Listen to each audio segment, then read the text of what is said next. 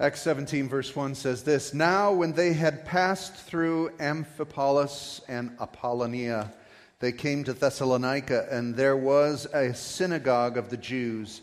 And Paul went in as was his custom, and on three Sabbath days he reasoned with them from the Scriptures, explaining and proving that it was necessary for the Messiah to suffer and to rise from the dead, and saying, This Jesus who I proclaim to you is the Messiah. Some of them were persuaded and joined Paul and Silas as did a great many of the devout Greeks and not a few of the leading women. Goes on to say the Jews were jealous, taking wicked men and creating a mob and causing a riot.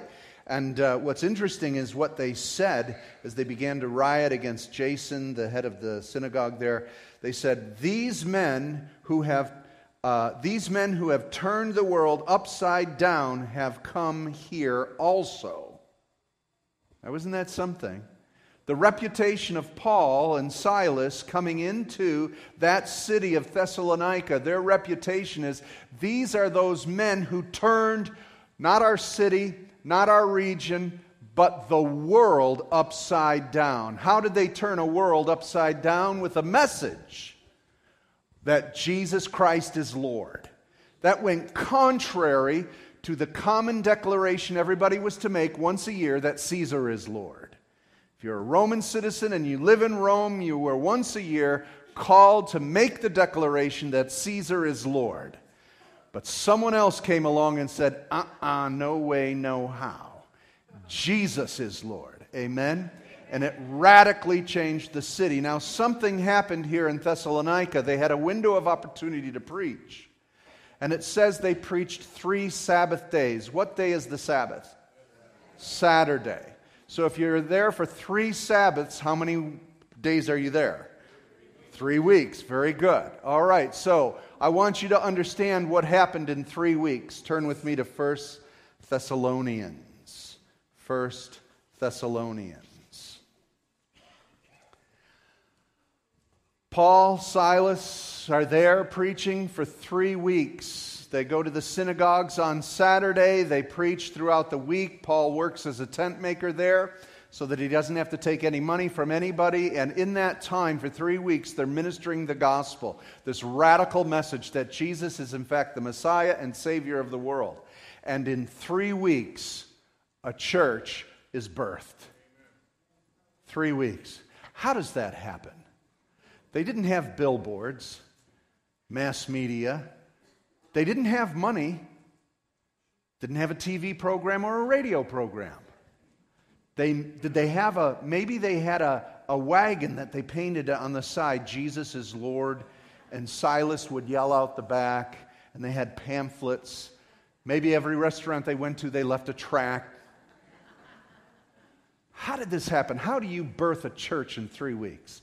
Well, our clue comes from the letter that Paul wrote to Thessalonica. You see, a riot broke out and they literally had to flee for their lives. Silas and Paul left in the middle of the night so that they would not get beaten again. And so as they left, they went on. But Paul had a burning and a yearning for the people at Thessalonica. What happened to that church? So he sent Timothy back to see them. And he says this in 1 Thessalonians. He says, Paul Silvanus and Timothy to the church of the Thessalonians in God the Father and the Lord Jesus Christ, grace to you and peace. We give thanks to you. We give thanks to God always for all of you, constantly mentioning you in our prayers, remembering before God our Father your work of faith and labor of love and steadfastness of hope in our Lord Jesus Christ. For we know, brothers, loved by God, that He has chosen you. Because our gospel came to you not only in word, but also in power and in the Holy Spirit and with full conviction. You know what kind of men we proved to be among you for your sake, and you became imitators of us and of the Lord, for you received the word in much affliction with the joy of the Holy Spirit. You became an example to all believers in Macedonia and Achaia. So, what he says is this We know that you're our brothers, and we know you're loved by God, and that he has chosen you or called you because our gospel came to you, not only in word and in spirit, the power of the Holy Spirit. Paul said that when he comes to preach, he doesn't come with eloquence of words, but with the power and demonstration of the Holy Spirit.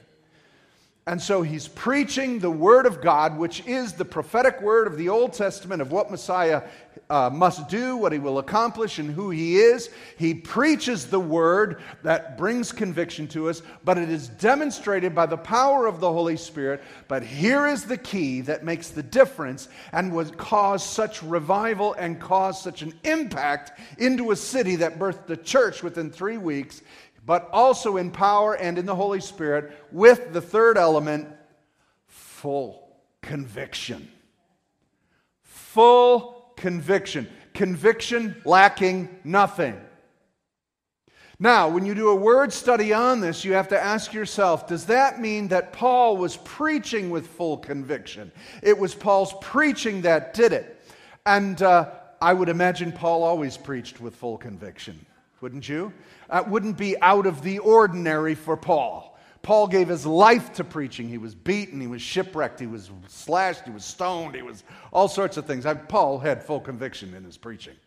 He preached all night. One guy fell out of the window and so forth. He went down, raised him up, and continued the prayer meeting. I mean, this guy's got conviction. So it really does not apply to Paul. The difference was the conviction of those who heard it. There is the word being delivered, there's the manifestation of the Spirit moving, but the key here to anything happening among the people is their conviction over what they heard. They were instantly pierced in their heart. They had a full conviction to believe, and they were fully persuaded in the word that was delivered to them.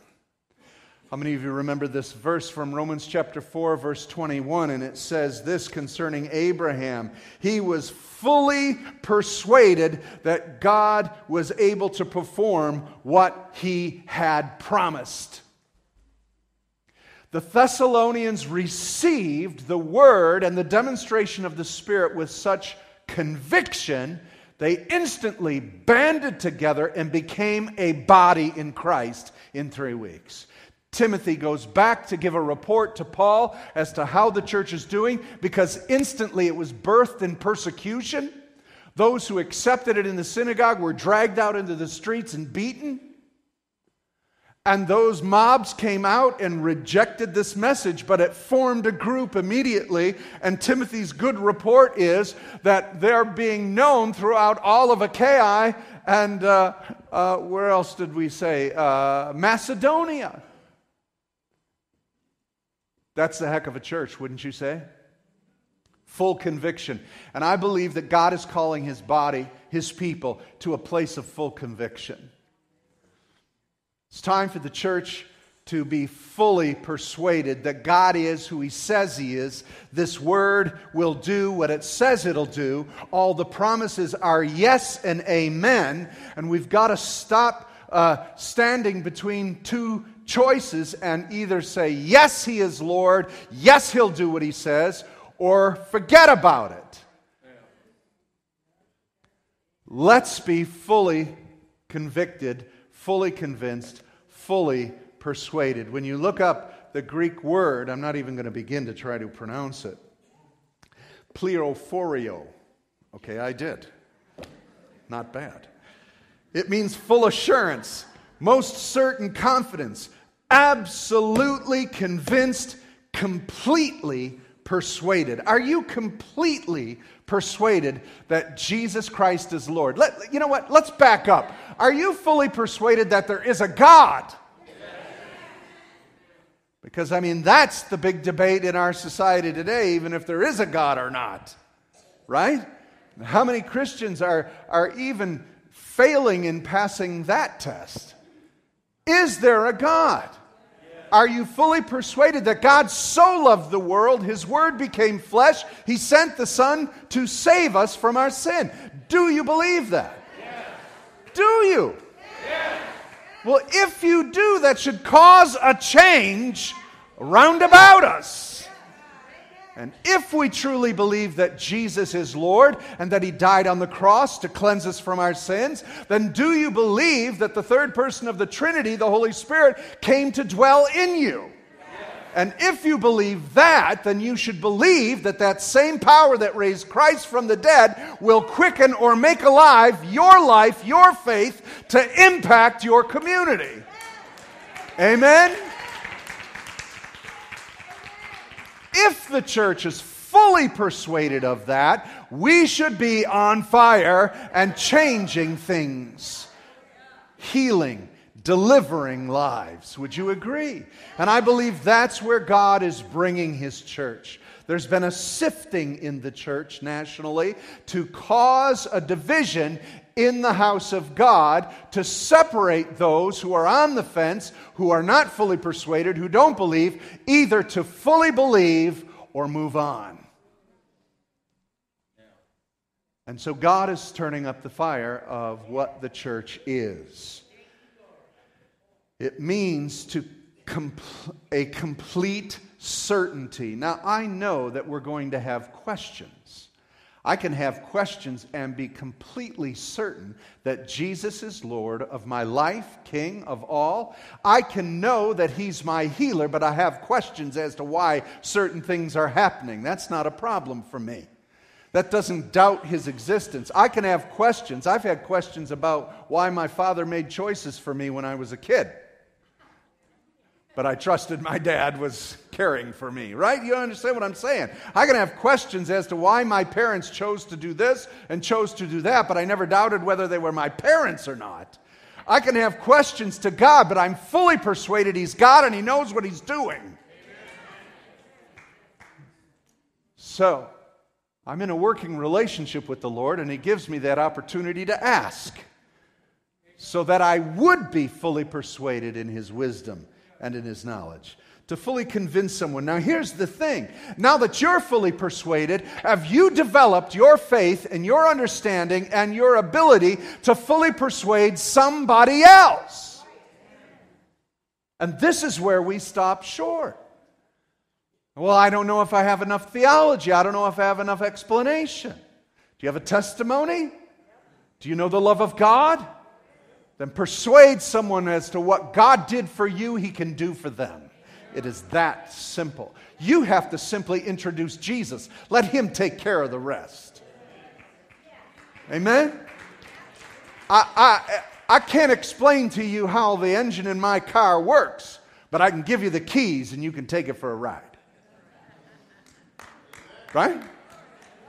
That's what you just need to do. Just introduce these people to the one who is more marvelous than you, who is beyond your comprehension, who is incomprehensible, who is wonderful, who is full of love, who will reach into their lives and touch them and take them out of their despair and depression and just introduce them and let Him take over. Have some confidence in the ministry of the Holy Spirit.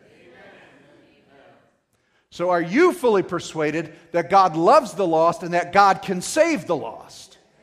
We must be a people fully convinced, fully persuaded. And this is what happened. Full conviction is the key, I believe, to what is next going to take place in the church. We understand, we've learned the Word of God, we're studying the Word of God, so much more to learn, but we know how to rightly divide it, we're studying it. We've been practicing the ministry of the Holy Spirit, walking in Him and demonstrating Him, praying for the sick. But what we need now is to be fully convicted and convinced and persuaded that this is what is necessary for everyone out there. Not just for me, but for everyone I come in contact with. And that kind of preaching is what turned Thessalonians, the Thessalonican church, upside down and birthed the church in three weeks. Do you think we could birth a church in three weeks? Then let's try it. Shall we? All right, let's do it. Let's do it. It's going to take people who are fully convicted, fully persuaded, fully convinced. You know, it's interesting. I was having this conversation the other day with someone about it. And uh, when you look at Jonathan Edwards and the uh, great revival that he brought in in the 1700s, obviously God poured it out. But hand, you know the famous sermon, and that is Sinners in the Hands of an Angry God, right? I mean, it changed America with the first great awakening. And what's interesting is he preached that sermon in his own church. And guess what the result was? Zippo. Nothing. And uh, so uh, a couple weeks later, he was invited to another church, and uh, so he pulled out his sermon from his handbag that he had written out. And when he got to that church, he had begun reading it, and he read the sermon and simply read it from his page. And as he began to describe, Edwards is famous for his analogies and word pictures that just grab the heart. And as he's reading it, people begin falling out of the pews, clutching onto the pillars. They're shaken with such a conviction over what they heard. The word was being spoken, the spirit was moving, but the difference was the conviction of the people hearing it.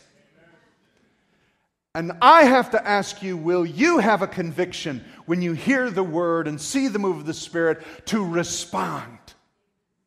When we begin to sing, I couldn't help but begin weeping while I'm reading these words about Jesus. And the people, all of us are beginning to sing. And the conviction of believing this is powerful.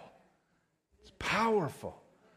This is what is causing movements in our society to change our laws and change our culture for certain groups that are moving in and altering uh, so many things because of their conviction of beliefs. And as the church, we've grown cold in our convictions. Charles Finney developed the concept of the sinner's bench when he would preach because uh, Finney understood, he came from a reformed background, but he understood that he needed to create a crisis of decision. He knew he had to create a conviction that demanded a response when he preached the word and the demonstration of the Holy Spirit was in their midst. He would not allow anyone to go beyond making a critical decision as to what they've heard and what they've experienced and he would call them to the mourner's bench. And that's where we developed the concept of the altar call for salvation. And the reasoning behind it was to bring people to a full conviction of what they heard. And some criticize that, saying, well, that's just an emotional decision or this or that.